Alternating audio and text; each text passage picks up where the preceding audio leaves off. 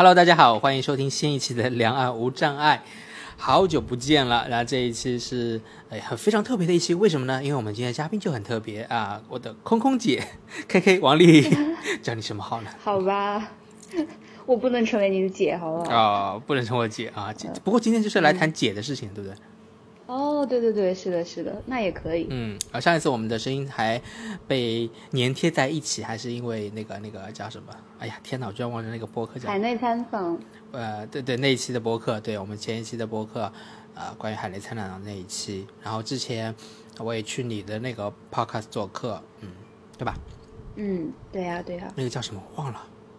林林总总哦，林林总总，林林总总啊！最近很久很久很久很久不听了，是不是？可能也是因为林林总总听不到你的声音了，最近就就没有关注。很久不更新了，也是很久不更新了。嗯，anyway，这个对可以不聊了。嗯，但是我们的播客《两岸无债》的确很久不更新了，啊，原因没有什么原因，就是因为俊逸懒吧。然后俊逸最近也没有什么新鲜的东西特别想分享，分享欲不是特别强。然后自己在自己刚回到台湾的重新的适应，重新的在找到一些学习和工作的呃舒服的节奏的过程中啊，上周才刚考完一个试，补考上学期没有来台湾的两门考试刚考完。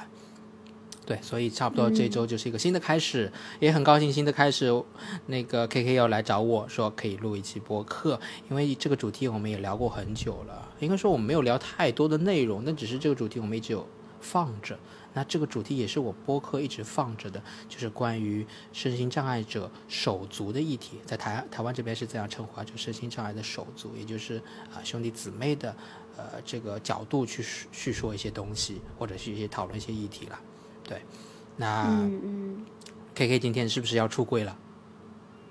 啊，出柜？我我不算，我一直不在柜子里面吧？啊啊，那倒因为我是第一次接触你的时候，我不知道你在柜子里，就是我不知道呃，你和身心障碍者的那种真实就是关系是什么样子嘛？就有有一些一开始就认为是义工，但也不会去问起呃其他的部分吧。但是我一般和义工，呃，就是和公益人士或者和残障相关的。呃，非残障人群接触的时候，呃，接触多一点，我一般也会问一下，哎，你怎么开始关注呃残障议题的？然后有各种各样的答案。那有一些人的答案就是，哎，我身边我的家人就有呃相关的人士这样子。那所以你的部分可以先介绍一下吗？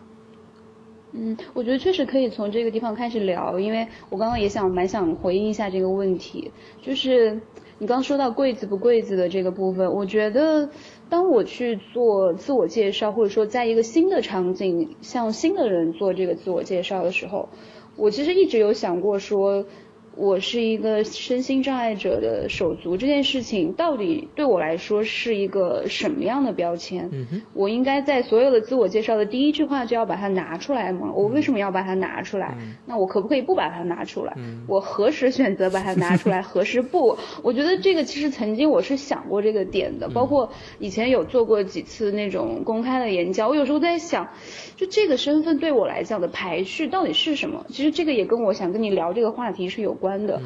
我我我的个人身份认同和我这个所谓的受残障影响的这个身份认同到底是一种什么样的关系？嗯，对，就是就是，所以我就说我不在柜子里面，但是对于很多人来讲，他认识你是需要一个阶段的，那你可能前几个阶段就他也许就不知道这个事情跟你之间的关系是什么，但是那个时候我也没有在柜子里，那只不过说那个时机没有到而已，对吧？对。对，所以我觉得这个是我曾经确实就想过蛮久的一件事情，包括还有影响到我的就是职业选择啊等等之类的东西。嗯，那那我觉得我可以先大概说一下我的这个就是这个柜子的故事是什么。对，好，就是我是有一个就是亲弟弟，然后比我小九岁，他是身心障碍，哎，对，他是心智障碍。那他就是心智的，就是损伤的原因，是因为，呃，药物就是就是胚胎期的那个药物的因素，嗯，所以呃，他的话是生理发育还挺好的，就是个子高高的，长得帅帅的，但是就是在心智这一块，你总觉得他好像被什么东西抑制住了，就是他跳不过去，嗯，所以我就成了一个离他很近的，非常想要。帮他突破那个那个跳的那个东西的一个一个姐姐，嗯，所以我就觉得我可能跟呃传统的这个心智障碍的姐姐还不太一样，就是我确实参与的非常多，然后介入的也比较多，嗯，所以这个事情对我自己的影响还蛮深入的。嗯嗯，你的参与和介入的比较多。对对，我可以大概的介绍一下这个参与和介入是怎么发生的，就是。呃，应该是在一五年左右吧，我忘了是一五年，呃，不对，一三一四，就反正就那几年吧，在我也还年轻的时候，然后呃那个时候的话，刚好遇到了一个契机，是我弟弟中考毕业，就是初中的那个中考毕业，那就意味着就他的这个九年义务教育结束了，因为。我不知道算是幸运还是不幸哈，就是在我们老家那儿是没有那个特特殊学校的，所以他只能随班就读，就阴阴差阳错的进行了随班就读，但是并没有得到合理便利的支持，所以他这个随班就读的环境也并没有那么的好。嗯，当他那个，但是他还至少有个地方可以读书，但是当他初中毕业以后，那个九年义务教育的那个东西结束以后，他就没有机会再进入高中或者是其他的地方。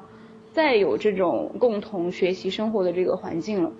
嗯，他在家里大概，嗯，怎么讲？好像是在家里应该是待了好几个月吧，就没有事情可以做。我自己就觉得当时有一种特别强强大的一个动力，就是在于我不想看到这样的一个十五六岁的花季少年，然后因为这种原因被这种以这种方式被关在了家里，嗯。所以我就把他接到了我生活的城市。我那个时候在苏州，但是即将哦，那个时候在无锡，但是即将调动到苏州，我就把他接到了我生活的城市。然后，呃，我还把这个过程做了一个简单的视频记录，就拍了一个小的短的纪录片。然后，在这个过程中又对他有了更深刻的认知，就是因为我白天要上班嘛，我有时候会把那个摄影机就是架在家里，会看到他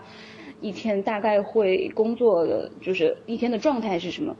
嗯，然后也确实让我觉得特别难以接受，就是看到他有时候看到他在镜头前面一整天就是一个相对呆滞的或者是没有活力的那个状态，我就觉得就还那种那种可惜感就又又又强烈了，就是以前是听说，现在的话虽然不是亲眼看到，但是我是通过一个媒介载体又看到了。那就会就是有更大的动力了，就是 就是，所以这些事情对我的影响就会就在持续的叠加吧。那我后来也是拿了这个小小的短片，参与了就是一加一，就是有人他们还有那个呃武汉的那个公益法中心张老师他们，然后他们的那个联合国残疾人公约项目。我就拿这个小项小作品参加了那个项目，而且后续也一直用类似的就是主题，就是纪录片，然后传播就这些主题来参与这个议题的一些讨论和研究。然后这个就是我和呃身心障碍之间的这个关系吧。嗯嗯，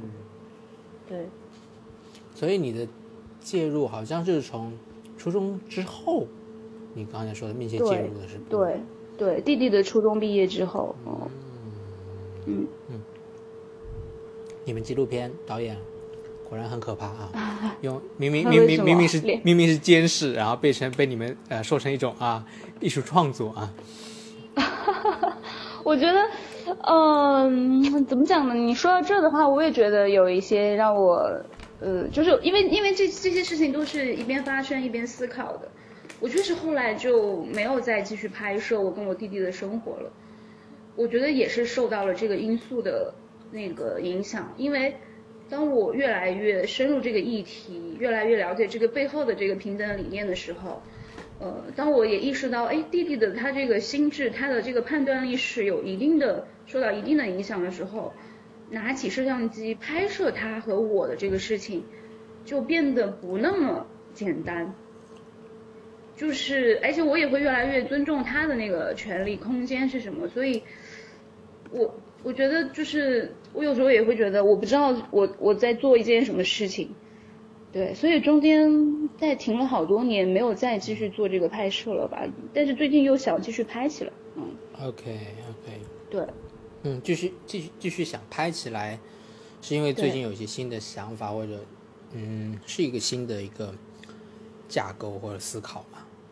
还是你和他我觉得是到了一个新的，你你问完，你刚刚还有一个什么？还有就是，我就突然想到，哎，是不是开始新的阶段是有和他讨论的更多？嗯，我觉得是我这半年集中的在呃大半年了吧，集中的在做障碍的议题。没错。然后，然后对这个议题又有了更更多的理解，包括之前学那个决策性知识顾问的那个课程，然后以及呢，因为弟弟也在成长嘛，我有时候觉得。哎，他的那个想法远比我想象的要成熟和主观，也就是说，他的那个主观能力是越来越明显了。嗯哼。所以我就会觉得，我是可以再跟他进行新一轮的这个沟通，来了解他的意愿、想法的。并且他现在要面临一个新的重要的时间节点，就是关于就业。嗯，我自己现在也在做就业嘛，那他现在也二十多岁了，二十二三岁了，所以他也在面临一个新的节点，就是跟就业有关的。嗯，所以我挺想说，再把这个过程看看能不能做一些记录，因为呃，刚好最近也看了那个项标那个书，叫什么个体经验问题化，我是挺想说，我们最深入的、最接触最多的这个个体问题。就是个体经验能不能被提炼出来、被总结出来，成为一个方法，然后可以给到别人，这个是我一直还蛮想做的一件事情。嗯，对，这个是最近的这个想法。嗯嗯嗯。所以很，听上去很不一样，就是你作为一个身心障碍的手足，一个姐大九岁的姐姐，呃，想象中是一个比较，就是我这种。比较传统的刻板印象就会想想啊，是一个姐姐啊，大九岁呢啊，那个姐姐一定很照顾这个弟弟，啊，这个照顾呢可能更多是生活上的那个部分啊，呃，但是你这个姐姐还真的有点，好像有点特立独行，那你更多的是用一种，呃，因为你的工作的关系，你可能有个镜头在你们之间，那这个镜头。嗯，虽然隔着你们，但又不是那种像一堵墙的隔着，那种那种隔着的是一种隔着的观察，然后就像这种问个体问题、个体经验问题化，把它提炼出来东西，就是，呃，这个视角还蛮特别的，就是那个位，包括心理位置也非常的中立啊，非常的客观啊。嗯，我我觉得观察对人来说是一个特别重要，但是又特别容易被忽视的。能力，我觉得都不能算是能力，是一个嗯基本的常识或者是一个就非常 basic 的一个东西。但是真的是在大部分情况下，它很容易被忽视。那其实你刚刚也强调了一个时间点，是说在弟弟就是初中结束以后，我才关注到了他，就是因为在他初中之前，然后在在那个时间点的我之前，我的观察的意愿和能力是比较弱的。我没有观察到我身边的亲人他到底在经历什么。嗯。那其实我就是非常意外，我我自己觉得是意外和巧合，就是我也也是幸运吧。就是我突然通过一个介质来把观察变成了一个工作，变成了一个程序，然后他就是我不能说算强迫，就是他他让我必须要做观察这件事情的时候，我就突然有了不一样的收获，呃。包括你前面有提到说我照顾弟弟什么之类的，然后我其实我也想说一下这个部分。我觉得恰恰是因为我有了很真诚的观察和思考以后，我对弟弟的这个照顾行为就变得不太一样了，就变得像你说的特立独行了。是因为我知道他需要的不是那个照顾，他可能需要的是另外一种东西。嗯，对，嗯，嗯，这个不一样可以。对比着来说一说嘛，比如说在这之前，呃，诶，我也顺便请你补充一下，在十二岁，就是呃初中之前啊那一段，呃，你和他的关系啊，啊，照顾与照顾这个关键词或者其他的关键词，可以。嗯，在在就是他初中之前的话，对我先回答这个问题哈，然后在初中之前的话，其实我对弟弟的印象停留在。他很小的时候，大概两三岁吧，是因为那个时候我还会承担就是妈妈的爸爸妈妈的角色，说真的是照顾弟弟，就是当他们出去工作的时候，我会在家里带孩子，就带他。然后我的印象是，呃，因为因为我们没有出门嘛，所以我有一个印象是，我我是在家里的一个房间里面跟我的弟弟模拟逛街，就是告诉他这是东面这条街，东面的街有什么，然后开始做各种想象和联想，然后然后转个向又抱着他转转转，说哎我们又来到了西面这条街，然后这条街有好吃的吧，就开始跟他在家里做各种这种这种想象和照顾。我觉得这个是我对十六岁十五六岁的弟弟。呃，就之前的这个关系的一个记忆吧。那为什么后面的记忆很淡？是因为我觉得有两个有两个重要的因素。第一个重要的因素是出去读书了。其实，呃不呃对，第一个重要的因素确实是我出去读书了。然后，嗯，我想想，那个是因为我们大就相差九岁嘛，基本上从我从高中开始就不在家了。那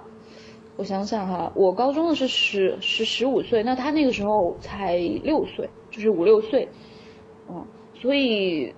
他他五六岁之后，我就不太和他有过接触了，嗯，然后还有另外一个原因是，嗯，我觉得就是在刚刚开始意识到，哎，我的弟弟是这个情况的时候，对我的影响还是挺大的，就我并不知道怎么去面对和接触他。那个两三两三岁为什么会有记忆？是因为那个时候还不还不清楚这个东西，嗯哼，就是弟弟的情况也没有被确认，就是他还小嘛，嗯那就是我好像也只是把他当成一个就是常规的孩子去带，嗯，但是后面就觉得，哎，后面好像就不太一样了，不太一样之后，我觉得我那段记忆好像是空白的，我还真的想不起来任何跟他有关的互动呢，我觉得这段空白。很重要的，的确也是不在场这种分呃的距离的空间的距离、物理的距离。因为我的弟弟也比我小九岁嘛，那其实其实我的确也小九岁。对，所以说其实呃从高中到大学到后来，我的确和弟弟的部分就少了很多，我真真的是少了很多。因为我在想，呃我我关于课业辅导上我有做什么嘛？好像什么都什么都没做，因为那时候高中包括大学我自己都很忙嘛。啊，高中是真的忙，那大学是那种快那种快乐的嘛，就各种杂事。但是很有趣的是，当我们在高中、大学这个阶段的时候，其实对于我们人生来说，心理上来说，它是一个一个自我觉醒、自我探索的过程，是一个去了解自己是谁，呃，自己是谁，不再像以前那样。非常机械化的去生活、呃工作、学习，我们是甚至每件事情都告诉，就开始思考为什么这样做，然后做这个是为了什么。所以从对对对，确实，对啊，从从人的角度上，我们那个阶段是开始思考这个。那那对应着我们的弟弟，那个时候他是在六岁到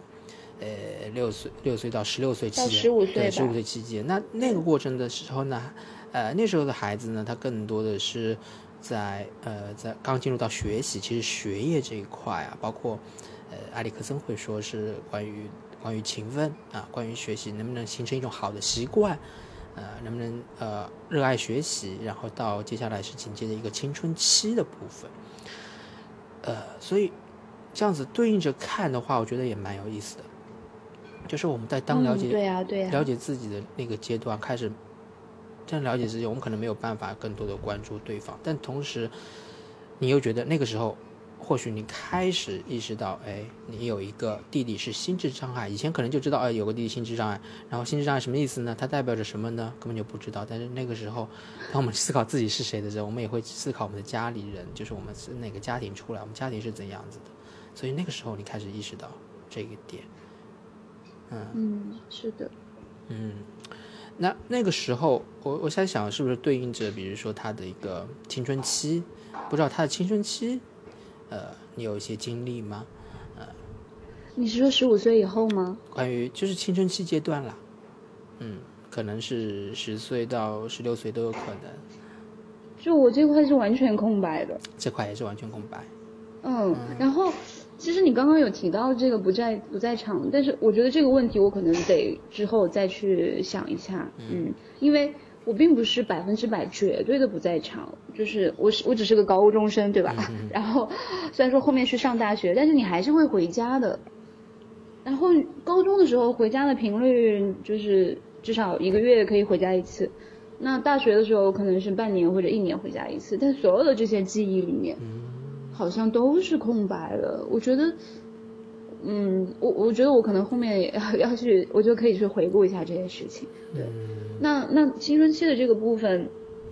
我唯一居然我唯一的一个印象，就还有一个仅有的印象，是因为有一张照片，这个照片呢是。就弟弟特别帅，对我好像还蛮蛮蛮关注这个事情的哈，就是就是是我上大学之前，然后家里拍过几张生活照，然后有他跟我的有他跟爸爸的合影，对，嗯，我印象中是是他大概几岁的样子，然后后面就没有了，就后面就真的没有了，然后你要说到这个的话。呃，当我后面把弟弟接出来跟他一起生活以后，其实我有问过他一些关于我缺失的那一段时间他的生活是什么，然后他有跟我讲过一点点，就是他的青春期的一些小小的故事。啊，是啊。对。啊，OK，那这个故事可以分享吗？虽然我很好奇的。可以啊，我我觉得，嗯，其实刚开始的话就是。我其实会很关注他在学校有没有被欺负过，而且我比较关注他自己的这个视角会怎么看待这件事情。所以我在刚开始的时候，就是在刚刚接他，就是跟他一起生活一两年的时候，有很直接的问过他，哎，我说，呃，因为我弟弟叫小吉哈，我说，哎，小吉，你在学校的时候有没有被欺负过呀？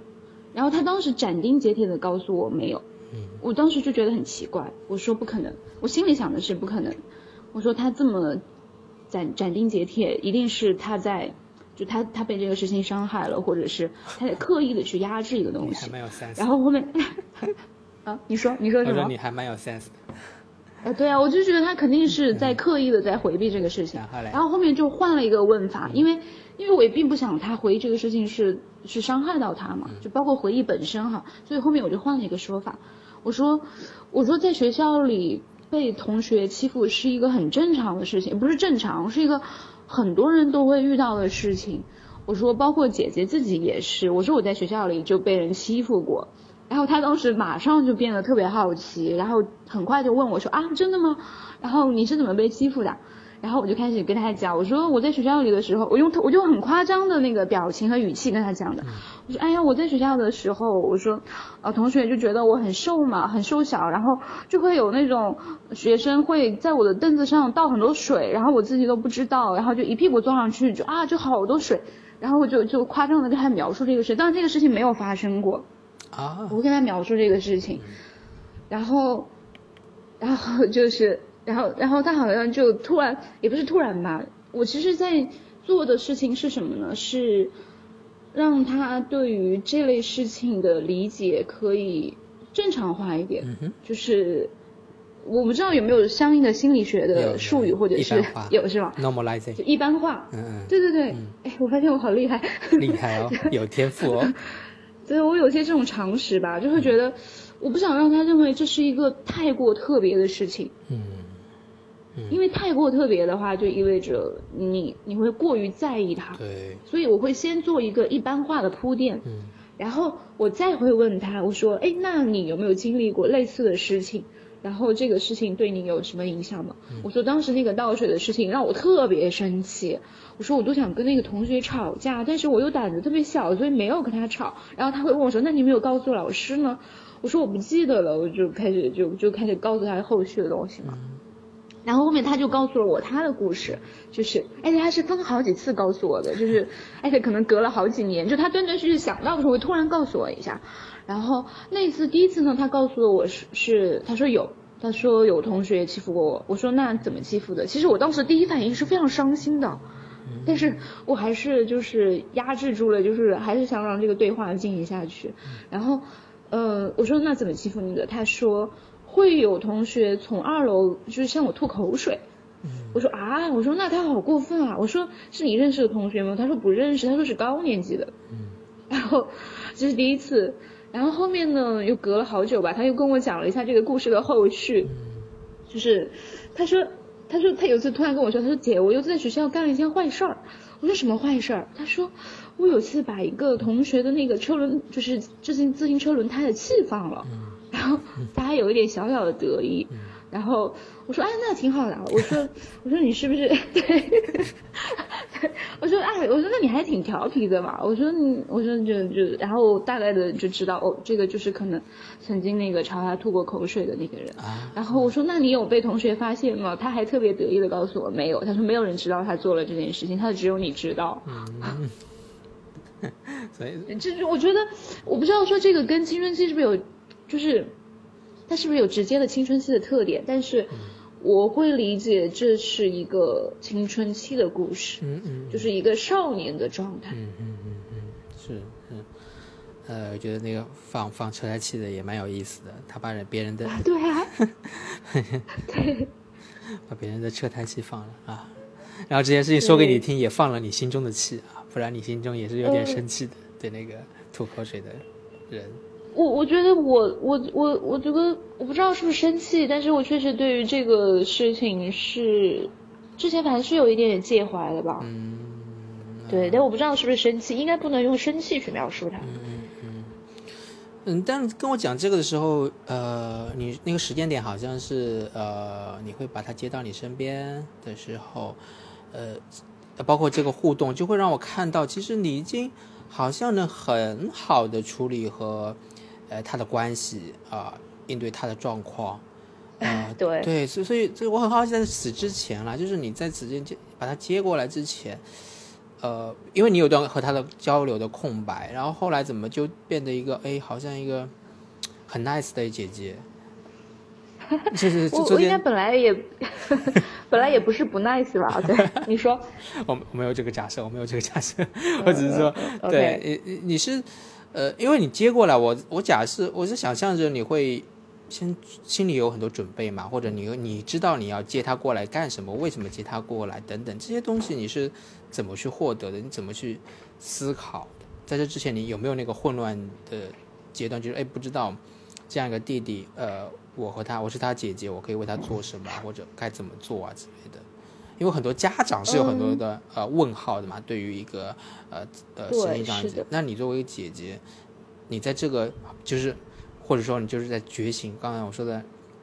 刚才你提到那个觉醒的，你慢慢有意识到你身心障碍是的，不只是就不是只是一个词语，而是真正知道身心障碍是什么那个阶段，到你知道怎么应对是什么样怎么样发生的呢？嗯，我觉得这个决定的过程可以讲的细一点，其实。嗯，你刚问我的时候，其实我有意识有想到过另外一个记忆，就是其实我大学的时候一直有幻想过一个场景，就是我从大学的时候就很想把他接出来，虽然说那个时候他还在读书，但我总觉得不是方法，就是那个状态不是对的，嗯，所以，嗯，我大学的时候一直幻想的一个场景是，就是我在我们学校外面租了一个房子，在就是把他接了出来，就是让他在我在北京。然后让他可以在北京可以接受一些服务或者是帮助，这这是我大学的时候一直幻想的一个场景，然后但是没有没有实现过，我也没有真的去做过，也没有去想过怎么做，就是之前一直想过这个问题，就是我可以做点什么，然后嗯，你刚刚说的那个决定，就后面的这个接他出来这个决定，呃，在做这个决定之前，我有参加过那个，呃。残疾人公立呃不不是，我想想看是哪个，就是武汉大学他们办的那个活动，就是残障青年领袖训练营，然后有五个名额，一共招二十五个人吧，然后有五个名额是开放给就是家长的，然后我就报名了，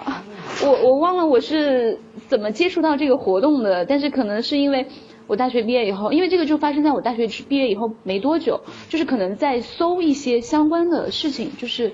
就是在搜这个领域的一些知识，然后就发现了这个活动吧，然后我就报名了。我觉得这个活动对我来说影响还是蛮大的。我一直在跟别人讲这个故事，就是我特别特别触动的一个瞬间是我在那个活动现场跟就是我特别尊敬的那个张文宏老师接触，就是那个那个感受，我觉得对我来说太震撼了，就是。有一种启蒙的感觉，你知道吗？就是关于平等，关于关于这个权利，关于就是就是这些东西，就是有一种启蒙的感觉，嗯。然后这个是很重要的一件事情，因为嗯，我在同样的会在那个会场，我看到了太多不一样的人，他们有坐着轮椅过来的，然后有白化病的，也有就是还有什么，就是反正各种类类型吧，就各种类型的人都有。我就觉得对我来说太震撼了，因为在中国的这个环境之下，你也知道，你在公共场合、在公共生活里是看不到残障人士的。嗯，然后我之我之前也是生活在这样的环境里面，除了我接触我的亲人以外，而且我只知道这么一个人，我只接触了这一个人，除了接触我亲人以外，在整个大的社会环境里，我是看不到这样的人的，我就会觉得他是不是过于特例了？但是在那个场合，当你周围这类人是大部分人的时候。你就会意识到，哦，他不是就是弟弟的情况，他不是一个特例，他应该成为一个群体性的问题。然后就是就是这里面有太多的关于平等、关于自由、关于等等的这些重要的理念和理论在里面，然后非常值得你去学习。所以后面呢，我有一直跟他们在保持这个关系。哎，我觉得这会儿可能声音会有问题，会不会？呃，还好吧，没关系的。OK，好的，那那就继续，就是所以那会儿的话也是有继续跟他们保持联系嘛，然后有进一步的参加那个联合国残疾人权利公约的在中国的履约研究，包括那段时间，呃，也应该也还还叫友人吧，我忘了那个时候他们叫一加一还是友人，他们还出了那个影子报告，就是这个 CRPD 在中国履约情况的一个影子报告，就是那段时间密集的接受到了这样的信息的支持，嗯。所以后面的话是才做出了这个决定，说我要把它接出来，但其实是没有额外的规划和准备的。我并不知道我要把它接出来多久。我当时包括我的父母为什么会同意我把它接出来，是因为他们以为我只是把它接出来过个，就是像以前一样过个暑假或者是过个寒假，也许就待个个把礼拜或者一个月也就回家了。所以接出来的时候没有遇到任何阻碍，然后。我自己也没有想过任何的困难，然后就这么出来了。然后出来以后，我弟就回不去了。对我弟就 我就发现我弟就回不去了，然后就就开始了后面的事情。什什么叫回不去了？是是这个回不去指的是？就是我意识到他不能回去。嗯，他自己呢？他自己，嗯，那个时候他应该还没有想这个问题，是因为对他来说，在这里和在那里没有什么区别。哦。然后在这里很轻松，很好玩。嗯，而且身边还是有一个亲人，所以好像也 OK。嗯，对，嗯，OK OK。你刚才说的这个决定，好像有个，我觉得听上去像一个背景啊，就是那段紧密的去接触呃平等权利人权模式的部分，对吧？那那除了呃张老师张万红老师之外，呃有没有什么样的人或者什么事件是另外一个细节是促使你最终做了这样一个决定？嗯，嗯，你可以举一些例子吗？比如说是什么样的？因为可能就是在参加呃营队的时候，你可能就想呃诶震撼，然后想到了呃一些呃可以给弟弟重新有一种新的视角嘛，去去去帮助弟弟嘛。比如说，那真正去做呃你会想到一个方式，就是诶先把他接过来，对吧？虽然你是说做就做，但是呃。就是是有一个时间点嘛，比如说正好是国庆啊，或者什么什么，或者正好是你你你你转变工作，或者你你一个阶段。哦。对对对，就是。OK。对他他他过来有个适应期嘛，对不对？这个适应期你肯定也要去安排啊之类的，包括之后，哎，他接过来之后发生了什么啊？除了你呃做一个拍摄之外，嗯。OK，对，这里面确实是有另外一个背景的，就是。嗯，我那个时候的工作是已经在开始接触纪录片了，就是我已经开始有纪录片的这个社会议题的意识和视角了。然后，嗯，我印象中确实接的这个决定还跟另外一件事情有关，就是我已经参加完刚刚说的那些活动了。那它后面有一个契机是说，呃，联合国残疾人公约权利的这个项目组，它有一笔有一笔小额资助。说可以给到就是全国的十个小额的项目，说你们可以做任意的事情来表达这个议题。然后我当时就觉得，哎，我可以做的事情是不是可以拍摄一个什么东西？然后呃，但是我回老家又不是特别方便，就会觉得，哎，要不就让弟弟出来吧，就是就把他接出来了，然后就拍了这个过程。嗯 OK，对，OK，这是一个硬性的一个指一个一个背景在后面。嗯，OK，这个这个就触发了，就是一个动作，触发了一个动作。呃，对对对但我觉得另外一个动作就是，你刚才提到一句啊，就是大学的时候，你就会觉得，哎，就有个想象嘛，哎接到啊、你的身边，在这边好像有更多的资源，对吧？所以你才能接过来，你也知道这边有。就是我也很好奇，哎，你大学学什么的？中文吗？还是我觉得是广播电视工哦程，广广我是工科生。广播电视工程是什么？架架架机座的那种吗？各种什么信号处理啊，类类似于这些东西吧。啊怪不得这么理性啊！对我确实是理工科的。那时候你怎么知道，嗯呃，北京有一些资源的？其实这背后也反映出你在关注这资源的部分。然后那时候你我觉得不是关注资源，其实我想说，嗯，我刚刚有提到说这个事情本身对我之前是有漫长的时间的影响的，那其实可想而知，对我的家庭也是有这样漫长的、很深刻的影响的。就是就大家都说嘛，就当一个家庭有一个残障的孩子，就是心尤其是心智障碍的孩子的时候，你整个家庭这很多东西都会被改变。我觉得，我觉得我并不是在就是看到了什么资源而去要，而是。当你在这样的家庭的时候，当你经历各种各样的生活处境的时候，你就一定会有一个寻求支持这样的一个想法。我包括说，我想把它接出来这件事情，其实我的这个行为本身并不是说我想替代我的父母，嗯而是说，也并不是说我自己来为这个事情做什么，而是说我要在一个更有条件的地方去寻求支持。嗯对，我觉得是这样的一个动机，就是一个寻求支持的动机。寻求你说到这，我突然想插一个话，你知道吗？嗯，我我不知道有没有跟你分享过，我在跟我弟弟的互动过程中，一直在跟他，就是我在尝试去做一些教育的工作哈，就是一直在跟他说，我说小吉，你要记住三个词。我说这个三个词，你要想着自己去用它，这个会对你很有好处。哪三个词呢？第一个词是好奇，这个可以回应我们前面说的那个观察这个点。然后第二个词呢是表达，嗯。这个其实也可以回应到我做纪录片这件事情。然后第三个词呢是求助，嗯。对，就是我会觉得你要有求助的意识和能力，因为我我不知道说对于其他的人是不是同样适用哈，但是我会觉得对于他来说这一点是非常重要的。那对于我自己，对于对于我们来讲也是一样的，就是就是我觉得我需要有这个求助意识，而且确实是我寻求支持的这个动机和动作，帮我打开了很多扇门。嗯，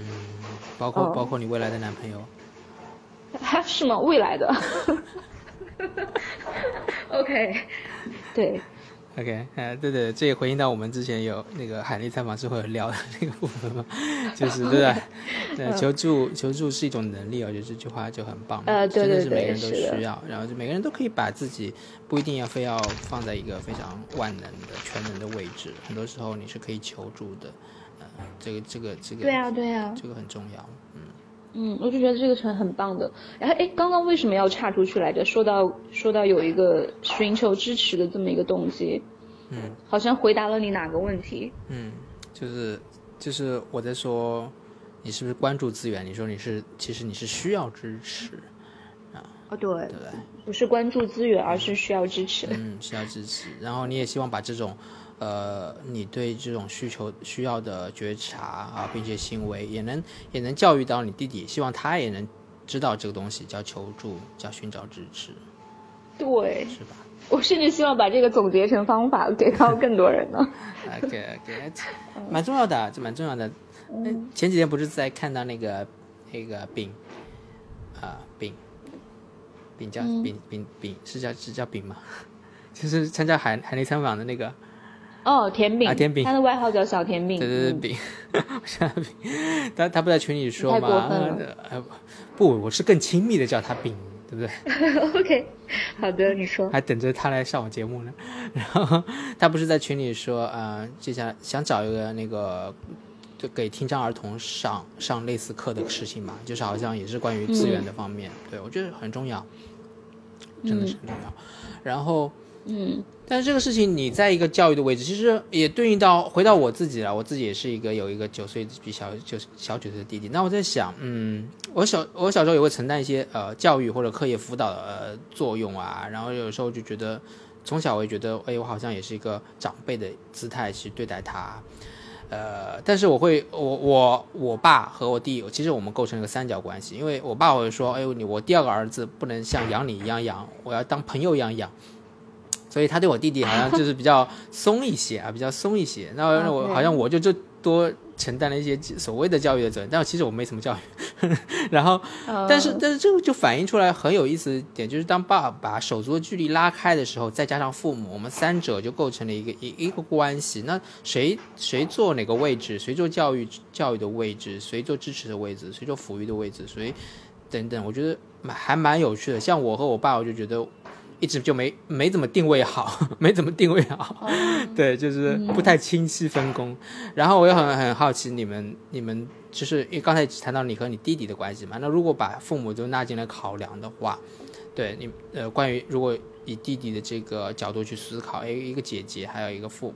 呃，分别扮演了怎样的角色？在这这期期间会不会有一些角色的，就是这两者的冲突啊？呃，教育理念不同啊，或者这两者的怎样？呃，一 对，呃，前不久还真的发生了一个冲突，不是前不久，是今年年初的时候。啊，那我想先说的是，嗯，就像我刚刚讲的，有一段记忆是空白的，所以在那个重要的时期，就是比如说弟弟六到十五岁的中间的这个时期，我跟父母之间的这个角色，我是不清楚的。嗯，你可以理解吗？就是那段真就真的空缺了，空白了。嗯那。在这个事情之后，就是之后呢，又变成了是我，就是又跟父母不在一块儿，然后，就是因为我我自己在和弟弟相处，然后他们又在别的地方嘛，就觉得又不在一块儿，其实也没有很好的建立这个关系。那当父母意识到，哎，我女儿把儿子接出去以后不回来了这件事情的时候，对，嗯这个这个对父母还蛮 shock。对。哎，这个这个 shock 的时间线是不是有点久？三年或者是几年以后才才发现这个问题，然后他们就开始，他们其实也开始有所行动了。嗯，那我就觉得特别感激的就是他们来到了我的身边，然后，所以我们现在一起都在苏州。嗯，他们来到了我的身边，然后，嗯，就是就是那个家庭的角色，就那个家庭的那个结构就开始又完整了起来。嗯嗯。就是，就是确实是不太一样的。比如说，我跟我跟我妈妈会经常配合。嗯。嗯，我觉得家里的这个唱白脸、唱红脸这件事情，通常会体现在我跟我妈妈之间的配合上。就是对于，就是弟弟的这个教育和影响的话。嗯。比如说，如果我过分的去，就是哄我弟弟，或者是有有过分的帮到他的时候，我觉得我妈妈会扮演一个白脸的角色，她会把我的距离再拉出来一点。然后他可能会严格一些，然后就是就是我刚刚有提到说，我跟我妈妈就唱白脸红脸这件事情的配合，但是我觉得确实父母因为受教育的原因，包括说他们也没有接受过所谓的残障平等平等啊这些东西的影响，所以他们还是相对于传统和保守一些的在这件事情上的态度，嗯，所以我会觉得我可能在这个里面就是在于就是。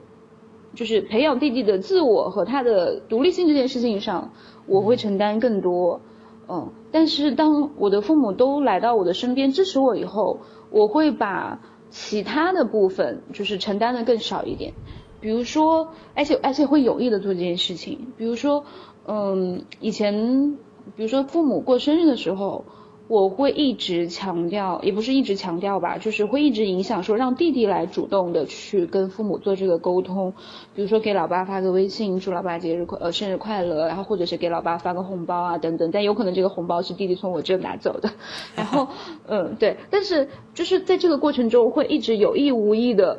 就是让弟弟出来出来出来，就是有包包括在家庭内部。也会希望说一直有意无意的让弟弟出来出来出来，让他跟父母之间有更多的更好的互动，嗯，这其实这同样的也是在影响父母嘛。那我就觉得很明显的是看到了父母身上的一些变化，嗯，我记得刚开始在接弟弟出来之前，就是我第一次参加完那个武汉的活动的时候，有带回件一件那个活动主办方发的 T 恤，就上面写了“残障青年领袖训练营”这几个字，我就把它挂在了我家那个，就洗完衣服就挂在那儿了吧。然后我印象中特别深的是，我爸当时特别敏感，他觉得你为什么要把这件衣服挂在家里？就是这两个字，就是他的第一反应就是他都有点不太好接受，这个是那个时候的状态。那那就是后面来讲的话，我其实会觉得父母在来到苏州以后，在这件事情上，他们的接受程度越来越高了，然后他们越来越开放了，嗯，但也只是相对来说啦，我觉得只是说相对以前来说，没错，我还是能够看到他们身上一些其他的东西的，所以，嗯，那那他们的话就会在弟弟的这个教育和互动上也会更加的主动和平等一些，嗯。比如说，嗯，比如说有时候我会，就是也不是我会吧，就是父母也会越越来越主动的说，让弟弟去承担更多的家庭责任和就是工作，比如说让他多做一些老家家务活，或者是让他去做决定，为家庭做决定去做一些事情，或者让他代表家庭去去干嘛干嘛，就等等，就都会做一些这样的事情，嗯嗯。对，然后他们是偏生活上的吧，然后我可能就是在偏教育上的影响，就是这个可能是跟家庭之间的一个分工，因为确实父母在教育上这件事情，嗯，可能我我接受的资源，然后学习到的东西更多，所以可能我在这一块会承担更多一点。然后说到那个冲突，嗯，以前其实肯定是有过一些小小的冲突，就是是内化的那种，比如说，呃，尤其是我父亲，他一直会觉得。你在你不能在弟弟这件事情上投入太多，付出太多。他说他会觉得这个耽误你的什么东西，什么东西，就他一直会强调这种冲突，在他看来的。那我就会一直强调什么呢？就我会一直在意的冲突是，为什么父亲你会在这个事情上是这种态度？为什么我做这件事情的那个那个重要性和那个更客观的东西没有被你们理解？就这个是我曾经觉得有冲突的地方，但是没有被表达出来过，一直是内化的。然后今年就有了一个爆发，今年的这个爆发就在于，呃，就是这个就讲到家事了，好像还蛮细的。我我就我就忽略这个细节吧，就大概的意思就是，呃，我在表达一个观点的时候，嗯，是想表达给就是我弟弟的，然后，嗯。我的父亲呢，在旁边听到以后会觉得，当然还有更多的背景哈，我就不叙述了。就是我的父亲在旁边听到以后呢，他会觉得我在家庭中突然扮演了一个他该扮演的角色，然后他会有点生气，他会觉得你三十多岁了，一事无成，你凭什么表达这种观点，然后还想。影响就是就是弟弟的教育等等等，他说你就类似于表达你没有这个资格或者等等的，我觉得灯对他来说是一个情绪的爆发，然后那对我来讲也同样的，就是我可能会我爆发的那个点就在于，啊你凭什么在过去这么多年没有好好的去理解和研究这个事情，然后让这个状况变成这个样子，然后你为什么没有做的更多一点等等等等，当然就是夹夹杂了一些情绪的一个冲突。就是以前内化的那些东西，就突然被表达出来了。嗯，我觉得这个这个可能是有冲突的地方吧。就是你的这个家庭角色到底是什么？你是一个女儿，一个姐姐，还是说，就好像在僭越某种职能一样的，在承担一个教育者的一个角色等等。嗯，对，嗯，所以你用内化这个词，能够感受到这种。冲突就是比较隐隐性、隐微的，已经已经埋埋了很久了，但是可能就没有到一个爆发的时期。但因为可能，比如说从爸爸角度上会觉得，哎，哎，他也没有什么更好的方法让你这样做，那你，就这样做吧。但虽然有些是的，虽然有些呃不舒服或者什么呃部分，然后你也可能会觉得怎么样，但是大家都是在在继续行动，只是说心里都有一些积压。那这次好像是一个爆发，听上去是关于一个还比较。比较比较比较重要的一个观点或者一个人生走向的一个议题嘛，啊，是一个很小的事情啦，其实啊，是一个很小的事情啊，对对，哦，天哪，嗯啊，那那那那这样的冲突之后呢？之后是就处理情绪就好了吗？还是说有真正再 谈一谈或者形成一个新的平衡？你知道吗？因为这个冲突，我跟我爸有半年没说话。哇，OK。然后我觉得我还没有完全处理好这个问题，我觉得目前为止，因为我到现在还没有跟我爸好好谈过这个事情。啊，所以你爸回老我甚至。有时候没有，他没有回老家，但是我没有跟他谈。哦，然后我甚至会觉得，我想放弃跟他谈这个东西。嗯嗯，我想放弃的原因，其实反而是想尊重他，是因为，嗯，我不知道有没有跟你讲过，就是跟你讲过很多话，但是 有点不太记得了。对，讲太多我有一次。我有一次就意识到一个问题，嗯，我其实不应该总是有一种想要改变别人的想法。嗯呃，我觉得这个是有悖于要尊重多样性这件事情的。嗯，其实更多的是再讲一次，我觉得我不应该总是有那种想要改变别人的想法，因为我会觉得这是有悖于要尊重多元多样性这个这个东西的。嗯嗯嗯，因为，嗯、其实怎么也不能说存在即合理，但是嗯我那段时间想到的问题就在于，我以我自己为例，每个人的这个此刻的一秒，它背后可能有三十年的经验积累。嗯不管这个经验是好的、坏的、大的、小的，所以我觉得对于父亲来讲也是一样的。嗯他此刻的观念、结论、他的做法，不并不是他此刻形成的，嗯而是他有五十多年的这个东西，他的生活经验给他带来了这些。那我有何种分量可以去影响他呢？嗯我觉得这个就就是就他给我就提出了一个新的新的思考的方向，就是我不应该说不断的要用我的这个，我我不是要去说服他什么，或者说要影响他什么，也不是说让他一下子明白什么什么是对的，而且那个东西也不一定就是完全对的。是啊，尤其你也知道，在这个身心障碍领域，很多东西是没有结论的。嗯嗯，就是所以所以那那怎么办？那我会觉得，我觉得我现在想要尝试的方向是，也尊重父母的这个行为吧，嗯，但是要要找到一种共生的更好的共生的方式。嗯嗯，嗯对，有可能有些问题就是没有办法被解答的，有些那种有些那种积压的情绪或者压力，它就是没有办法一下子被抚平的。嗯嗯有的东西就只能交给时间了啊。嗯嗯嗯对，嗯，就是情绪方面还算好处理了，就慢慢的抚平嘛，慢慢抚平。但是如果涉及到价值观啊、观念上的，真的就是呃，就就很难，真的很难。对，可能就是放下那个改变的执念吧。我们更多的是影响，然后互相的达到呃共生啊、共存这样子。对，其实说到这的时候，我反而会有一个很想感谢我父母的地方，就在于我为什么会是一个这样子思考的人，恰恰是因为他们，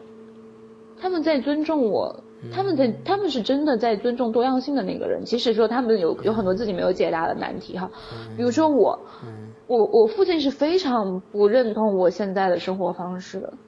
他会觉得你你的工作甚至都不是固定的，然后你也没有结婚，你都三十多了，然后你也没有结婚，没有生孩子，然后等等，他其实是非常不认同你的这个生活方式的，但是他选择了尊重我，嗯。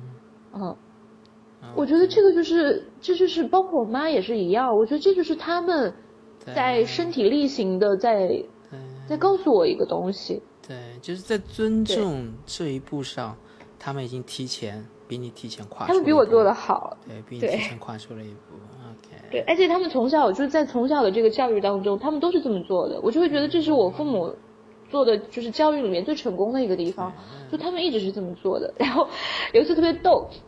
就也就前不久吧，就是 我我忘了是干嘛了，我好像是想影响我妈妈，也不是想影响我妈妈，就是我一直在说服她用那个防脱洗发水。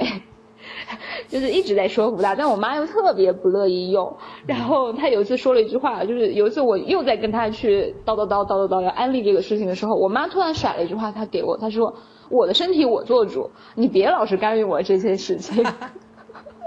对，自我角色的宣言就是我妈特别可爱。啊，对对对啊，就是我说，我当时就你知道吗？我当时笑喷了。我说妈，你太厉害了。我说你知道吗？你刚刚说的这句话是好多人在网上总结出来的，就是关于这个平等啊，关于什么这等等之类的东西，就好多人在网上在在总结，在宣传这个事情。我说你怎么一下子就就因为我妈肯定没有看到过那些东西，但是我说你怎么就一下子就会这个，而且。你居然用在了这个事情上。我说我说妈，你太厉害了，就类似于这么说的吧。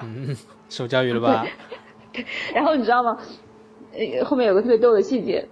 因为我弟就在旁边嘛，然后我就跟我弟说，我说我说小鸡你学到了吗？我说妈妈刚刚说了一件特别重要的话。然后小杰说：“我学到了。”我说：“你学到了什么？”然后，然后这句话在我弟弟那里就变成了“我的肉我做主”。我这什么意思？就是，就是他其实我弟弟的语言能力是没有那么的，就是就也不是语言能力吧，就是他的表达没有那么的流畅。就是他把我的身体我做主这个话，转述为了我的肉我 做主。OK，好可爱。对对对对。对，就是这么一个事情，嗯，所以就是回到我自己的话，就是包括回到跟父母的这个事情上的话，就是我现在在学习如何尊重父母的这个经历，以及他们的个人选择，就是所所做出的这些行为，嗯嗯，好像好像在这一刻你说出来的时候，就是要更多的和解了，你和你父亲的，对对对，是的，对，OK，好，现在就差就差一杯茶，一个契机，说说话了。我觉得不一定非要聊，不一定非要聊，因为也许我们家的沟通方式就不是通过这个进行的呢。OK，所以呃，并不是在冷战冷战期是吧？不是所谓的在冷战。我自己认为已经没有冷战了，冷战已经结束了。之前有半年多是真的一句话都不说，现在还是偶尔会打个招呼的。哦，打个招呼。嗯，对，嗯。OK，好啊。那今天其实聊到现在，其实你今天。找我聊，或者说呃这段时间找我想聊聊这个主题，哎，我还没有问你为什么呢？对，那聊了这么多，你觉得聊到你想聊的一个部分了吗？还远没有到啊！来来来，继续。所以我觉得可能这个节目要分上下期，嗯，然后对后面的内容也许可以放在下一期啊，嗯，就是嗯，就顺便帮你做了一个剪辑节点的 切割，呃，是这样的，是。我其实很长一段时间都在思考这个问题，就是我为什么要做公益，我为什么要踏入融合的这个领域？嗯，我我非常不是，我就是很不想认同是我是为了弟弟来做这件事情，我觉得这不够，这不够本质，这不够真诚。我一直想找到我自己身上的那个原因，就完全属于我的那个原因。嗯，当然，其实我其实心里是有另外一个答案的，但是这两个两个答案一直在一直在 battle，就是包括说它会影响我，就前面有提到它会影响我的职业选择，就我到底是做一个在这个非常具体的这个就是手足领域的这个事情呢，还是说我想去找到我喜欢的那个兴趣点呢？嗯，然后这两者需要结合吗？然后有结合点吗？如果没有结合点的话，我是选择两件事情都做呢？还是说我要选一个事情去做呢？所以其实这个事情一直很困扰我。那那其实，在今年就是在疫情期间达到了一个顶峰，我就会为我的这个职业选择，就是就我的职业选选择就会面临很多的问题，就是我不知道该怎么办。嗯。然后，嗯，就之前其实跟吴迪有聊一期节目，但是到现在还没有放出来。就是之前跟吴迪聊了一期节目，他就说。嗯，就是他是原来联合国 UN 系统出来的嘛，所以他后面去做残障，他是因为这个原因开始做这件事情。嗯，然后他说他一直没有办法说服自己的一点，就是包括有时候没有办法说服别人的一点，就在于别人就会觉得你跟这个领域没关系，嗯，你跟他找不到情感连接点，那你做这个事情就可能不够 solid 的那个原因，嗯，然后你也不是那么的有理由要做这件事情。我说我跟你的困惑恰恰相反，嗯，我说我有一个非常 solid 的理由。但是我就会觉得，哎，在这个事情里面，我的自我不见了。嗯，我觉得我更想找到那个，或者说我希望那个东西更强一点。我说那个才能在代表我，就是我不应该是一个依附于某一个某一个人，或者说某一个某一个这个关系上来有这个强烈的动机的，他得是我自己。嗯，对，这个是我一直没有解答的问题吧。嗯，然后，嗯。其实刚好这两天也跟另外一个朋友聊了这个事情，然后就是他会他的观点是，其实你应该尽量尽早的去摆脱你跟家人之间的这种关系和牵绊，去做跟自己有关的决定。嗯，对。但是当我跟他叙述我的这个牵绊，并不是来自于我跟父母之间怎么怎么样，而是因为我我突然成了一个半个父母的角色，要跟我弟弟之间。做这种情感的切割的时候，我会发现很难。我说，就像任何一个父母要跟自己的子女做切割一样，就是不是切割哈，就是那个距离，就是一样的。我说那个那个，我觉得那个没有说像子女要跟父母之间去做这个距离那么容易。嗯嗯，而且还有个更重要的原因是，按传统的社会标准来说的话，弟弟他是很难快速独立的。就是如果他不能独立，他不能成为一个独立个体的话，就意味着我的这个关系。这个距离就很难拉开，嗯。嗯，所以所以我的这个决定，这个 struggle 其实一直还在，嗯。嗯，对，OK，然后我就会觉得在这个领域里面，嗯，对，说到另外一个原因，就是前面提到了一个，就是我很想跟你聊这个问题，是因为有这个方面的困惑。那另外一个方面的原因是。嗯，我们看到了很多的残障的支持的资源，然后各种什么 fellow 项目，然后各种的资金资助项目等等，但是它都是直接针对残障个体本身的。包括我前两天还看到，呃，张老师发的那个福特基金会的一个 fellow 项目，我看了里面是跟艺术相关的。但是仅限你的参与者，就是你的 attendance 本身就是残障者，嗯，那我就会觉得我好像被排除在外了，嗯，然后就会发现很多很多这样的活动，就是受残障影响的人都被忽略了，但是这个群体不应该被忽略，就是它是三倍于甚至四倍于残障者本身的这个群体，嗯，其实他们也非常需要支持，我就会觉得我父母其实在之前是很需要一些。社会资源的支持，包括什么心理支持啊，或者是工作支持啊等，他们在很长一段时间一定是需要这个的，但是他们没有得到过。嗯。然后，然后当现在的这个当人人的那个自我意识，就是个人的独立性这个越来越强的时候，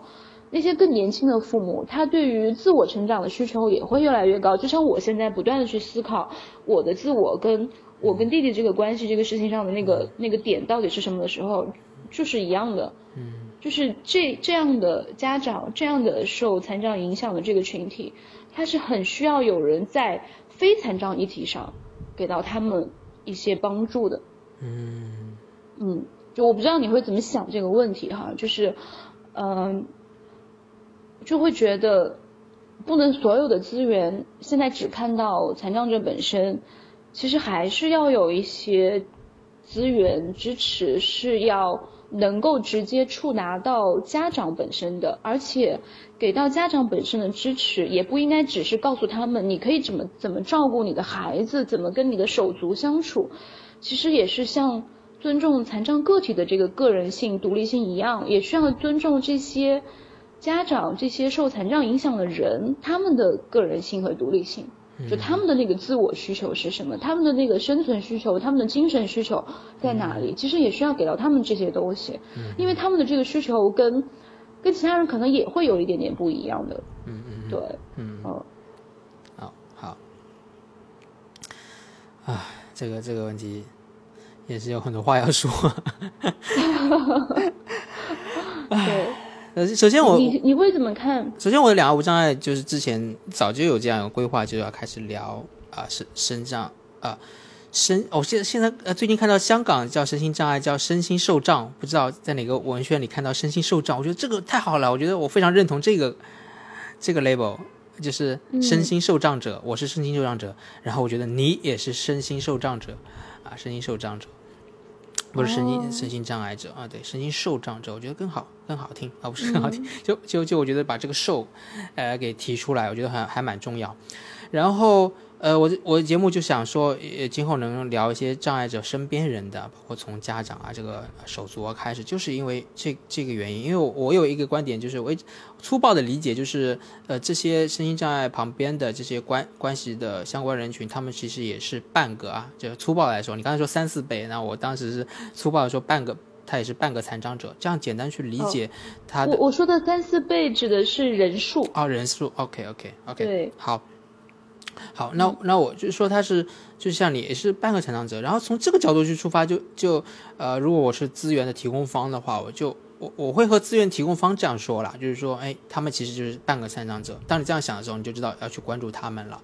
呃，但是关注他们就是有一个有个有有一个有一个偏见，就是你提到的很重要，也是关于你自己的一个自我思考的议题，就是当关注这群人的时候，呃，很容易就去关注，哎，他们。呃，怎么和身心障碍者相处？怎么去教育他们？怎么去照顾他们？怎么去，比如说视力协助？怎么给他们口述影像？啊，但是对，这就是容易，还是把中心放在了这个呃这个所谓的身心障碍者身上。但是，对对对对，但但但但他但他关系中关系中，我们需要关注的他这个点之外的一条线的另外一端的这个。半半残障者，那这个半残障者不是，并不是因为这个，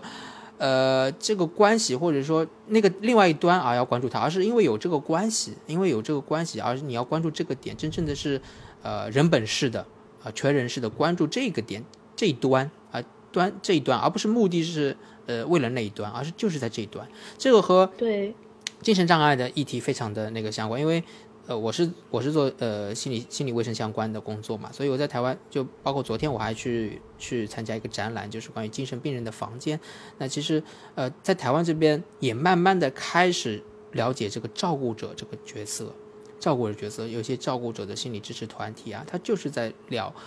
呃关注照顾者的身心健康。那有有统计说，呃五分之一就五分之一的重度的精神病人的长期照顾者。叫日常呃日常照料者，他们患精神病率就是精神病的概率是五分之一哦，就很高很高。我看过类似的数据，就是心就是自闭症儿童的弟弟或者我忘了那个，就是自闭症儿童的，就是就是这个姐弟不不不就是什么兄弟姐妹，他的抑郁的程度会更高，概率会更高，一样的。对对嗯，所以这个人群本身就应该也是成为一个。呃，关注的群体啊，关注的群体，对，所以呃，那那为什么现在的呃，我觉得这也是个历程，但放在一个整个历程上看，的确好像是先会关注到呃这个身心障碍者或者精神病人，然后再关注，再再再有机会关注到呃家庭啊，一样，我觉得这个这个就是也是一个慢慢发展的历程，可能。可能你现在开始关注到的，可能就是十年后开始政府关注的，二十年后开始多做的事情。但是真正回到你自己身体上，我就突然，当你说到这个时候，我就想到啊，这个不就是你做自己的方式之一吗？就是你开始关注自己这个身份，呃，自己这个身份，然后你开始关注这个的时候，你不是被一个呃弟弟心智障碍的一个一个一个标签所所。嗯，所直接决定的，而是你，你作为你自己，你自己就是一个，呃，身心障碍、身心障碍者的呃姐姐。然后这个，我认为你是个半半残者啊，半残者。那半残者，这个半残者，目前的你来说，我就觉得，一方面啊，一方面是和弟弟已经已经划开界限了，也就是说，呃，你弟弟现在有一个很好的安排，比如他说国外，他可以去发展一些东西，他可以离你很远，可能就是你们就是。两两三年见一次那样子，就不会不会有任何的牵绊的时候，我觉得你也很有可能，呃，就你依然在你过去的经验中是受到神经障碍者的呃这个关系的影响，所以说你你你现在依然是需要一些这方面，你还是一个半残者的一个历史，就是有一段过去嘛，有个脉络嘛，然后你依然是可以在这个这个位置上去。呃，成为你自己，然后甚至也关注这个领域。我觉得你甚至也会继一继续关照关注残障议题，即使你弟弟任何不需要你关注。对，对，我就觉得就对啊。我希望我关注这个议题，不完全是因为，或者说我要找到不完全是因为他的这个部分的东西。嗯，对，所以我会觉得你已经是不完全了。就是我我我粗略的看啊，因为不完全。但是你又提到一个点，就是。啊，我觉得也蛮蛮深刻的一个点，就是哦，他他可能还是需要，诶，就是他不能完所谓的独立，就是和你不能达到一种所谓的西方式的独立吧，我我会这样说，就是西方式的独立，对他就是他永远是有一个呃照顾的连接在，啊，然后那那这个就是这个就是从逻辑上讲，你会觉得啊，这不就是完全不可能划开了嘛？对不对？有个朋友说你们要划清界限啊，就是大家都要成为个独立的呃个体啊，但是。从逻辑上讲，你就不太可能啊，不太可能达到那个状态。但其实那个状态也是一个伪命题，特别是在东方背景下，我们集体主义的背景下，就是，呃，呃，在台湾的老师在研究本土心理学的，他们会看，他们会提出一个结论，就是杨国树老师非常有名的，他提出一个，就是我们知道那个罗杰斯提出人本主义嘛，对吧？自我实现嘛，啊，那个马斯洛罗自我实现。那西方心理学家的关于他的自我，他是更多的是个体主义下的自我。对，也就是他个体主义下的自我实现，他自我实现中是关注自己的种种需求、价值观等等。但是东方的受集体主义影响，他是他的自我是集体主义的自我，也就是说，他很多的实现都和关系相关。这这为什么和关系相关，就会成为一种哎所谓的问题呢？这是因为西方的视角，当你用多元的视角，当你有介绍多元的视角的时候，你会更多或者用本土化视角的发现，你就。有一些关系，正是因为关系造就了我们啊！在我们，在我们这个社会中，就是关系造就了我们，是更，是更符合常规的，就是更更好被理解，就是关系塑造了我们。关系，我们我我为什么成为朱军一？是因为我有我有一个那样的爸爸，我有一个那样的妈妈，我还有个弟弟啊。那我今后是朱军一，我还是因为是这样子啊。呃，你你是你是你是 K K，那你你和你弟弟的关系就是你的一部分。嗯，对，这这一部分是否需要像西方式的那样划清？我觉得是值得思考。就是他需要一个怎样的怎样的距离？嗯，怎样的距离是是是是去把握？就像我们一开始啊，真的是很对应一开始的问题，就是你要不要介绍你？呃，你是那个神行场 手足，我会把这个放在第一开始。你就是说，对啊，你你也会在想，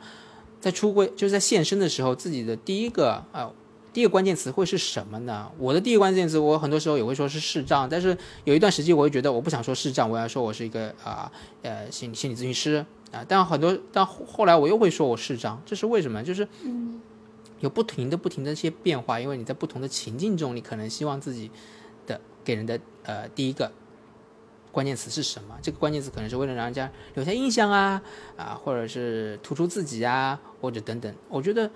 是到现在这个状，我自己的状态就是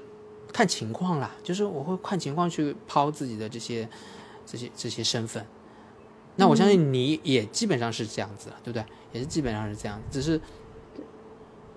对，就是我目前来说，确实是在看情况就做这个选择，就像前面也跟你讲了。但是你看，这个会给你留下的一个印象就是，哎，你是不是今天要出柜或者怎怎么样？你会觉得，哎，你是不是做了一个主观判断，是觉得我这个人在前半期很长一段时间，并没有再去接纳或者承认这个身份，或者说在于把这个身份公开出来的这个过程中，是不是还有一些阻碍？嗯，对吧？他其实还是会面临这样的东西的。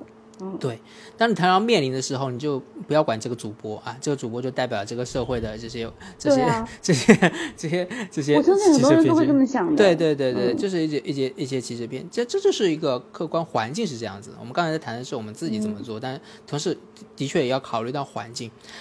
环境的部分。但是呃，另外一个，我刚才突然想到一个点，就是我我也蛮深刻的理解到一个东西叫认同，嗯，就是你这是不是？呃，我最近在思考认同和接纳了，就是我最近在思考认同和接纳区别到底是什么？就是你认同你是残障身份吗？你接纳你的残障身份，我觉得完全不一样。嗯，就是认同，我会认为是更加的呃骄傲性的，啊，就是认可他、肯定他，啊，以他为荣的感觉，有带一些这个部分，就是呃，我我我会认同啊，所以所以我会更多的，在我很残障骄傲的阶段，我会更多的。呃，说我是市长，因为我很认同市长啊，我会觉得市长很棒啊，市长啊不仅仅不仅仅没什么，呃，不不不仅仅是你们想象的那样，呃，其实他根本没什么，而且他甚至有很多的特点，我会认同在这个部分。嗯，对对对，所以当你呃，当你在一些场合需要说身心障碍手足的时候，你你这个认同的成分，我好奇你有多吗，或者怎样？我觉得这个东西是逐渐有的，我觉得确实。嗯，我我比较难分出认同和接纳这两个词的那个区别和它的阶段性的不同哈。但是对我来讲，我是先接纳了这个东西。对。当我用这个词的时候，有时候我觉得我只是可以客观的表达它，但是不一定是我认同了它。对对对对对。甚至说我都不能完全的意识到这个词它到底意味着什么。对就这个词背后到底意味着什么？他的需求是什么？然后他的现状是什么？他的处境是什么？然后等等，他他跟这个外界的关系是什么？就是这很长一段时间我是意识不到的，尤其是我作为一个局内人的话，我是更意识不到这个东西。嗯，这个对我来说就会有一个问题在那里。嗯嗯嗯，嗯，对，所以的确就是先从不接纳到接纳，然后朝着认同的方向去移动。呃，对，但但真正是，嗯但是就是我觉得从你，我觉得从心理学的视角也是一样，难道更重要的不是接纳吗？包括我们有时候一直在讲解决个人问题的时候，很多时候也是在谈的是，你最重要的要做到的是对自己的自我的接纳。那我不是很理解，说这个接纳这个词是更后面一步吗？呃，我心理学的角度，嗯，呃现在不谈心理学，现在就是呃朱俊义胡说八道的时呃那个时段，就是就是我我会认为接纳在呃认同之前，那并不是说这个阶段就是重要。呃，我之前跟你分享过我的关于接纳的呃阶段论，那它是一个循环的阶一个循环的那个论呃那个观点了，也就是说没有谁就是有一个先后啊，但是重要不是说你到哪个阶段就是重要啊，最后的阶段就是最重要。有些人可能在接纳方面。就 OK 了，啊、就比如说我对我自己的缺点，我有很多缺点，我接纳了它，但我不会发展到认同，我不会认为，呃，反过来看它，哎，它其实是个优点，我有时候不需要做这件事情，呃，然后的确也做不到这件事情，但有些部分是接纳之后是会有一个是有一个转念，然后一个一个一个一个呃反转的，有一个反转会发生，呃，从你、从你不认同它到认同的一一一个转变，我觉得残障身份需要这个东西。呃，残障，啊、也不能说需要，因为其实有些人，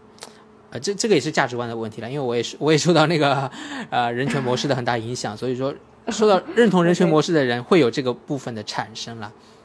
嗯所以，呃，我为什么谈到认同？因为认同，呃，认同是一个带着一个不仅仅是接纳，接纳不接纳是一种负面，简单来说，不接纳是负面的情绪，然后接纳是一种平静的情绪，然后认同呢就会变成一个比较积极的情绪。有 passion passion 的部分，然后只有你当你有认同的时候，你就会找到你自己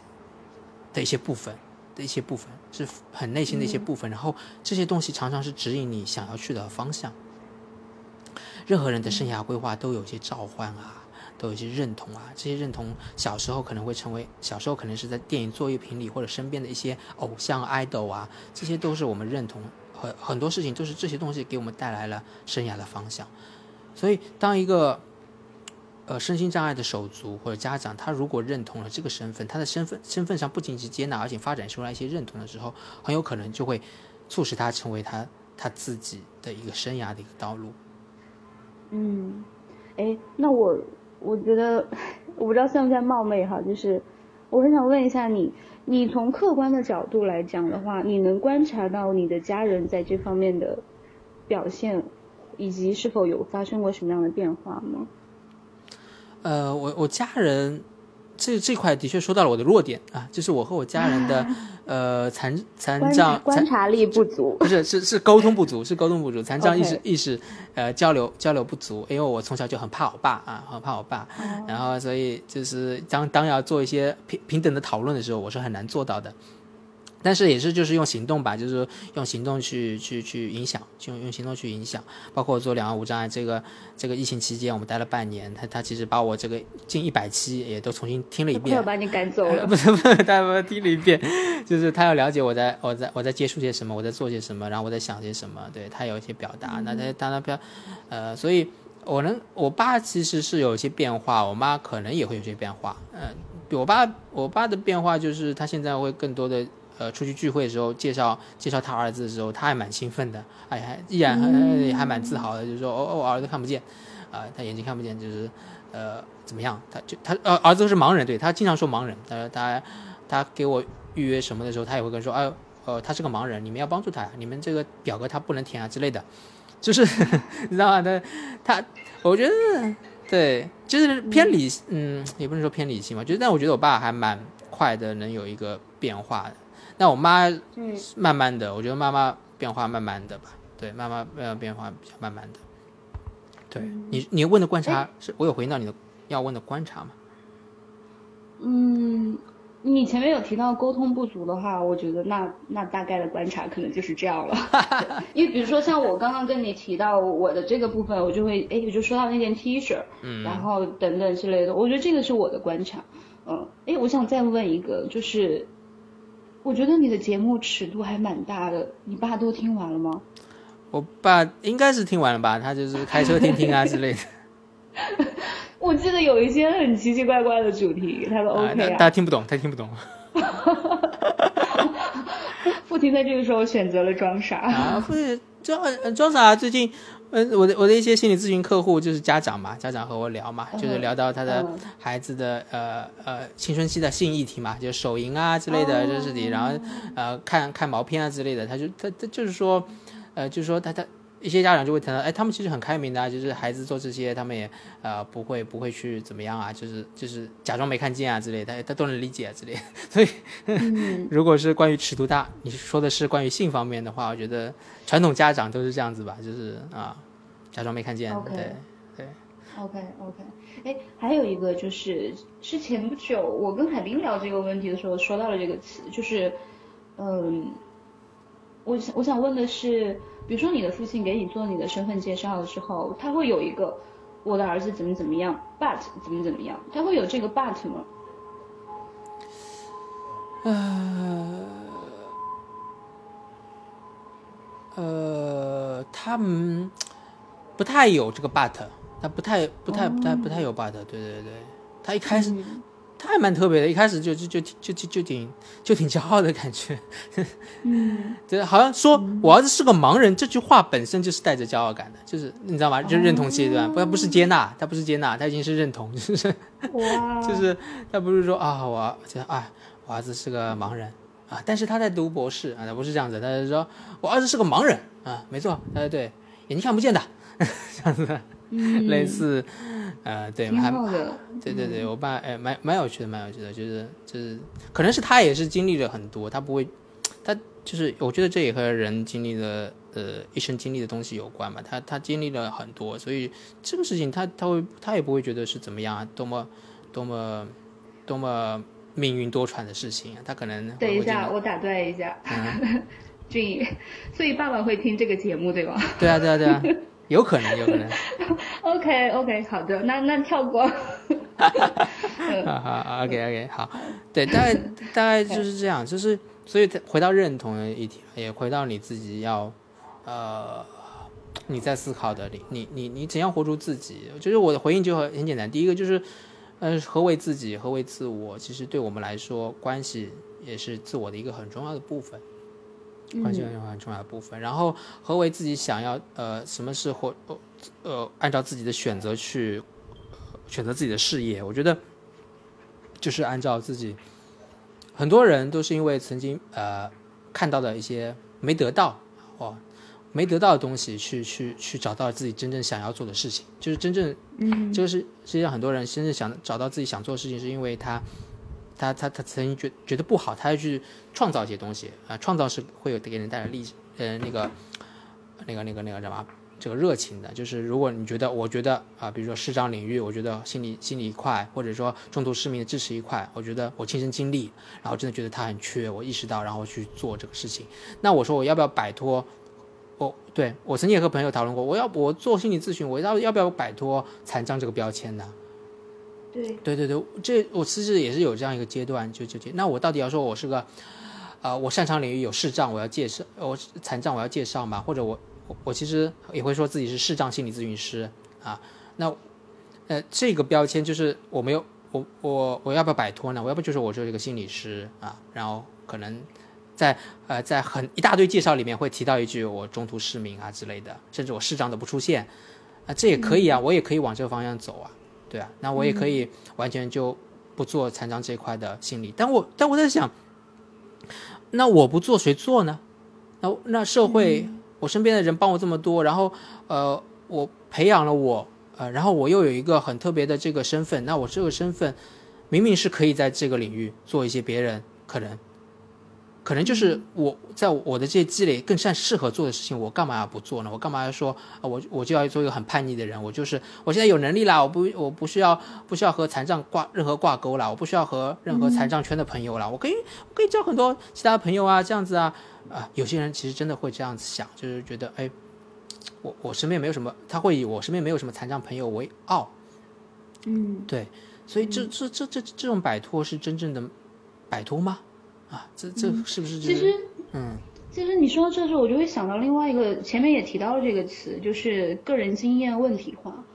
我觉得问题化这个这个动作还是值得去推敲一下，就什么叫问题化？而且这个个人经验问题化这件事情，你去掉残障这个标签以后，放到别的人身上，难道他就会对于这个个人问题的选择这么的困难吗？他会不断的去犹豫这个事情吗？比如说。就是我我比如说我是一个乡村出来的一个大学生，那我的这个什么什么经验，难道不应该更围绕在乡村这个上面？这个会让我困扰吗？我是一个城市出来的高中生，我没有上大学，那我要关注的这个问题，难道就不能够带城市化的这个经验和标签吗？我觉得有时候你把残障的这个标签，这个这个这个这个限制拿掉以后，好像它其实是可以更多元的，对不对？嗯，对，就是这个选择，它好像还是回归到你的这个就是个人和自我的东西上面来的。嗯嗯嗯。对，就是这个问题化，就是这个问题化的这个动作，所谓的个人经验问题化的这个动作，它到底意味着什么？对。就就像你说的，你从个人经验在支持你弟弟这一块的一些累积，包括你想把它成为一个方法论，来提取出来。这个提取这个整个支持心智障碍的一个方法论，你这你这三个词语叫什么？一个求助，这还有个什么？啊，表达不对不对，我觉得这三个字真的，我觉我觉得太棒了，再说一遍，来来来，highlight。但是我我觉得需要去给他做一些解读，比如说。呃，我觉得第一个是好奇，然后第二个是表达，第三个是求助。嗯，就是它是你的需求的不同的面和不同的深度。OK，这个这个我们可以再聊一期，再聊一期啊，这个再聊一期。OK OK，这个不觉得很重要吗？我自己觉得，其实我觉得这个完全是我自己总结出来的，也不是总结吧，就是其实都不涉及到总结，就是我有一次非常随意的在跟他聊这个，在跟他有一些日常的互动的时候，就说到了这个东西。嗯，然后你就会发现它有变化，嗯，然后这个变化是非常是非常好的，就这个就就会给我一些这种信心，嗯嗯，就是我觉得是这样的，就是包括我现在不是也在做一些教育的东西嘛，我就会我是挺不相信一些，也不是不相信吧，就还是要相信，但是我不是那种会就是随意应用理论的人，嗯。对我就会觉得这个理论一定要非常的去理论化，嗯，就我不能用理论的这个词来解释理论，嗯，我得用生活化的词语来解释理论，嗯，或者说去应用理论，是，嗯，对，所以当你提，所以我就会，所以我就会用我我的，也不是说，就是我的日常表达或者是写东西或者等等的时候，我就会尽量不用复杂的词，嗯。嗯。嗯，嗯。我喜欢这样啊，比较看得懂。OK，对，所以所以你当当呃把那个经验，就是和你弟弟这个，他我觉得这个真的是一种嗯，就是你和他的互动的经验，然后让你思考这个问题，然后你你在思考这个问题的时候，其实你已经已经把个人经验已经上了一层了，你在思考呃表达呃好奇表达。以及求呃求助对，然后你你你发展出这个时候，你开始思考这三个的关系在不同的层次啊之类的，所以那个时候你就完全就我觉得你在思考这三个的关系的时候，构建这个方法论的过程中，其实已经完全就是呃摆脱个人经验的部分了，已经在比较方法论层面。然后你把这个东西再去呃如果应用或者放到更广范围上去，哎怎样去被其他人更多人知道，或者即使回到你弟弟身上。放到你弟弟身上，他能不能更好的应用？我觉得这已经变成一个，呃，就提了一层，就是往上，就是问题化一层了，已经问题化。然后，呃，某种程度上，在我看来，就是已经，已经，就是已经是在做你自己了，因为这是你自己的东西，已经现在做做自己了。对，因为只是，每个人自己，每个人自己的呃自己的经验啊啊，自己的经验就构成了自己嘛。这每所谓的自我就是个人过去的经验构成的。那你的经验中，呃，每个人经验中都有一些东西啊。那那比如说农村啊，家庭背景啊，难道我就要？呃，我我我就是每个人都是和爸妈生出来的，那我一定要成为我自己，和我爸妈完全划清界限吗？啊，no，很多人对很多很多人成为自己都是因为呃呃爸妈的一些和爸妈的相处的一些经验啊经历，那这从这些经历中，他他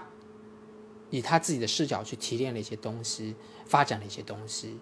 对吧？嗯，成为他一辈子的一个追求，我觉得那那个东西就是就是活出自己啊。好的，我好像得到答案了。